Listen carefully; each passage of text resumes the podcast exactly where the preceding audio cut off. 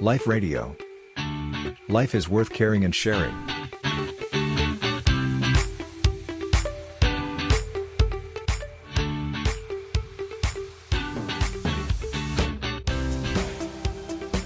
คือเรื่องพฤติกรรมนี้เริ่มตั้งแต่ว่าเรามีร่างกายของเราเนี่ยเราจะดูแลและใช้มันยังไงนะสอนลูกหลอนหลานให้สามารถดูแลรับผิดชอบ ดูแลร่างกายตัวเองได้ อันนั้นเป็นพื้นฐาน ขั้นหนึ่งละแต่มากไปกว่านั้นก็คือว่าเมื่อเขาดูแลร่างกายเขาได้แล้ว เขาใช้ร่างกายของเขาเป็นหรือเปล่านะเรื่องนี้ไม่เฉพาะเด็กๆนะ แม้แต่ผู้ใหญ่ด้วย เราจะเลือกรับประทานอาหารเนี่ยเราใช้เกณฑ์อะไรในการตัดสินใจว่าเราจะกินอะไร เรามีตามีหู เราจะเอาไปใช้เพื่อดูอะไรฟังอะไร ถ้าเราใช้ร่างกายของเรา โดยจุดมุ่งหมายว่าเพื่อจะสนุกเพื่อจะเสพบริโภคเพื่อจะเอาให้ถูกใจ เราก็จะได้รับอินพุตกับชีวิตแบบหนึ่งนะ แต่ถ้าเกิดว่าเราตั้งโจทย์ว่าเราจะใช้ตาหูเราจะทำอะไรต่างๆ เนี่ย ไม่ใช่เพียงเพื่ออร่อย ไม่ใช่เพียงเพื่อสนุก แต่เพื่อประโยชน์ที่แท้หรือว่าเพื่อพัฒนาตัวเอง พัฒนาสังคม เราก็ใช้เราก็จะใช้ร่างกายเราอีกแบบหนึ่งไหนยกตัวอย่างว่าเราจะกินอาหารเนี่ย ถ้าเป็นเด็กเล็ก ๆ ยังไม่พัฒนายังไม่ได้เริ่มเรียนรู้ เขาเกิดขึ้นมาเนี่ยเขาก็มีเครื่องมือติดตัวมาก็คือ ความรู้สึกสุขกับความรู้สึกทุกข์อะไรที่กินแล้วมันรู้สึกสุขอร่อย ก็กินต่อ อะไรที่กินแล้วมันเป็นทุกข์มันไม่สบายมันไม่อร่อย ก็คายทิ้งไอ้วิธีคิดอย่างนี้วิธีตัดสินใจอย่างนี้เนี่ยมีประโยชน์นะ ไม่ใช่ไม่มี อย่างน้อยถ้าเด็กหยิบเอาทาน เอาเพลิง ไฟเข้าปาก ก็จะรู้สึกร้อน แล้วก็บ้วนทิ้ง อย่างน้อยก็รักษาชีวิตให้พอปลอดภัยได้ แต่ว่าระบบเนี้ยยังไม่ดีแน่แท้จริง เพราะบางทีแล้วสิ่งที่มันอร่อย มันดีต่อรสชาติ ดีต่อความสุขใจเนี่ย มันอาจจะไม่ดีต่อสภาพร่างกายก็ได้ เช่นขนมหวานๆของมันๆพอเด็กคนนั้นได้เริ่มเรียนรู้มีปัญญาเพิ่มขึ้นพัฒนาเพิ่มขึ้น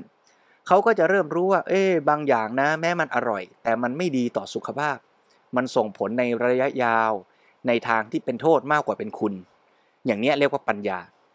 เด็กคนนั้นก็จะต้องฝึกพัฒนาต่อไปอีกว่า เมื่อมีปัญญารู้ว่าอะไรดีอะไรไม่ดีเนี่ย จะสามารถควบคุมปกครอง ดูแล ตนเองนี่เป็นทักษะชีวิตที่ต้องฝึกแล้วว่าจะมีความสามารถในการควบคุมให้เราทำในสิ่งที่รู้ว่าดีได้ไหม นี่เป็นทักษะที่ต้องฝึกเลยนะ แล้วไม่เฉพาะเด็กๆด้วย แม้แต่ผู้ใหญ่เราก็เองต้องฝึกอย่างนี้เหมือนกัน โยมเคยเป็นไหมบางทีเนี่ย เรารู้ทั้งรู้ว่า อันนี้ไม่ควรกินแม้แต่มันก็เบรกไม่ได้หยุดไม่อยู่อ่ารู้ทั้งรู้ว่า เออ ควรจะออกกำลังกายนะแม้แต่เท้ามันไม่ไปนะ่ะ รู้ทั้งรู้นะ ว่าโอ้ดูซีรีส์ทั้งวันเลยเนี่ย ไม่ไหวนะ ตามันเริ่มไม่ไหวแล้วล้าแล้วนะ ต้องหยุดแต่มันหยุดไม่ได้เนี่ย เนี่ยแสดงว่าเราควบคุมร่างกายของเรา โดยเอาความสุข เอาความสนุกบันเทิงเป็นใหญ่ เราจะต้องมาฝึกกันแล้วแหละว่าทำยังไงล่ะ เราจะให้ลูกหลานเรารวมทั้งตัวเราเองด้วยเนี่ยจะใช้ตาหูจมูกลิ้นกายทำอะไรอะไรเนี่ยแทนที่จะเอาความรู้สึกเป็นที่ตั้ง ต้องเอาเหตุผลเอาปัญญาเป็นตัวตั้ง แล้วเหตุผลปัญญาเนี่ยมันก็จะค่อยๆ พัฒนากว้างไกลต่อไปอีก เมื่อเราเริ่มฝึก เด็กก็จะเปลี่ยนจากการที่จะกินอะไรตามความพอใจความอร็ดอร่อย มาดูคุณค่าทางอาหาร มาดูปริมาณที่พอเหมาะกับร่างกาย แล้วถ้าเขาเจริญปัญญาเพิ่มขึ้นต่อไปอีกนะ เขาอาจจะคิดถึงขั้นว่าอาหารนั้นเนี่ยมันเป็นประโยชน์คุณโทษต่อโลกและสังคมยังไงด้วย อาหารบางอย่างแม้ว่าจะมีประโยชน์ มีโภชนาการต่อเรา แต่มันมาจากสัตว์ป่าสงวน มันมาจากระบบการผลิตที่เอารัดเอาเปรียบผู้คนในสังคม เราอาจจะไม่สนับสนุนเราอาจจะไม่ซื้อหามารับประทาน เพราะฉะนั้นปัญญาเนี่ยมันก็จะค่อยๆ แผ่ขยายกว้างขึ้น ถ้าเรารู้เหตุรู้ผลชัดเท่าไหร่ เราก็จะยิ่งเลือกตัดสินใจทำในสิ่งที่มันเป็นคุณอย่างรอบด้านมากขึ้นเท่านั้นอ่าเนี่ยเรียกว่าเป็นการฝึกขั้นที่หนึ่งโยม คือฝึกเรื่องพฤติกรรมในการที่จะรับอินพุตเข้าสู่ชีวิตของเรา เรื่องเหล่านี้ถ้าเราทำให้เป็นวินัยในครอบครัวเสียตั้งแต่เด็กตัวเล็กๆ การฝึกก็จะง่าย เช่นว่า ในแต่ละวันเมื่อจะรับประทานอาหาร ก็มีเวลาที่ชัดเจน คุณพ่อคุณแม่ก็ชวนให้เห็นว่าที่เรากินแต่ละอย่างนั้นมีประโยชน์อะไร หรือแม้แต่การดูสิ่งบันเทิง การเล่นมือถือการดูทีวี ก็อาจจะมีกติกากันในบ้าน ว่าเราจะดูอะไรบ้าง ดูแค่ไหนดูอย่างไร ถ้าเกิดว่าเราฝึก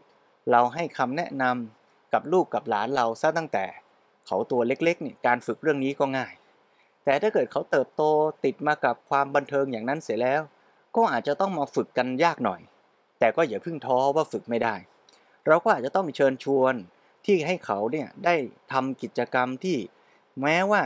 อาจจะมีความสุขนะไม่มากเท่ากับการดูหนังเล่นเกม แต่ว่าก็เอากิจกรรมที่มีความสุขนะ่ะไม่ใช่ว่า หักดิบเอาซะเลยว่าลูกเอ้ย ไม่ให้เล่นเกมไม่ให้ดูหนังแล้วให้มานั่งสมาธิกับแม่นี่ คงจะลำบากอ่าเราก็อาจจะต้องค่อยๆ เริ่มว่าหากิจกรรมอะไรล่ะ ที่เป็นความสุขที่มีคุณภาพ ประณีตมากขึ้น การเล่นเกมก็อาจจะไม่ได้แปลว่าจะต้องไม่เล่นเลย แต่เรามีกติการ่วมกันว่า ลองมาคุยกันด้วยเหตุด้วยผล ว่าเล่นสักวันละเท่าไหร่ดี ที่มันจะพอเหมาะ แล้วก็เราเอาเวลาที่เหลือ มาทำสิ่งที่เป็นประโยชน์และมีความสุขด้วย เช่นว่า เด็กๆก็อาจจะชอบทำกับข้าวกับแม่ หรือว่าอาจจะชอบเลี้ยงสัตว์ อาจจะชอบดูแลน้องหมาน้องแมว สมมุตินะอ่าเราก็หากิจกรรมที่เป็นตัวเลือก ให้เขาได้ฝึกได้เสริม ได้เพิ่มทักษะในการที่จะมีเมตตากรุณากับสัตว์เลี้ยง หรือว่าได้ช่วยเหลือคุณพ่อคุณแม่ทำอาหาร ดูแลคุณป้าคุณยาย อย่างนี้เป็นต้น เราก็จะมีกิจกรรมร่วมกัน ที่เป็นทางเลือกมีความสุขที่หลากหลาย แทนที่เด็กจะต้องฝากความสุข ทั้งหมดของชีวิต เอาไว้กับการเล่นเกมเพียงอย่างเดียวเท่านั้น ถ้าฉันไม่ได้เล่นเกม ฉันไม่มีความสุข เด็กๆ ก็จะมีทางเลือกของความสุขในชีวิต เพิ่มขึ้น สุขจากการทำกับข้าวกับแม่ สุขจากการได้เลี้ยง ได้ดูแลน้องหมาน้องแมวเป็นต้นเจริญพร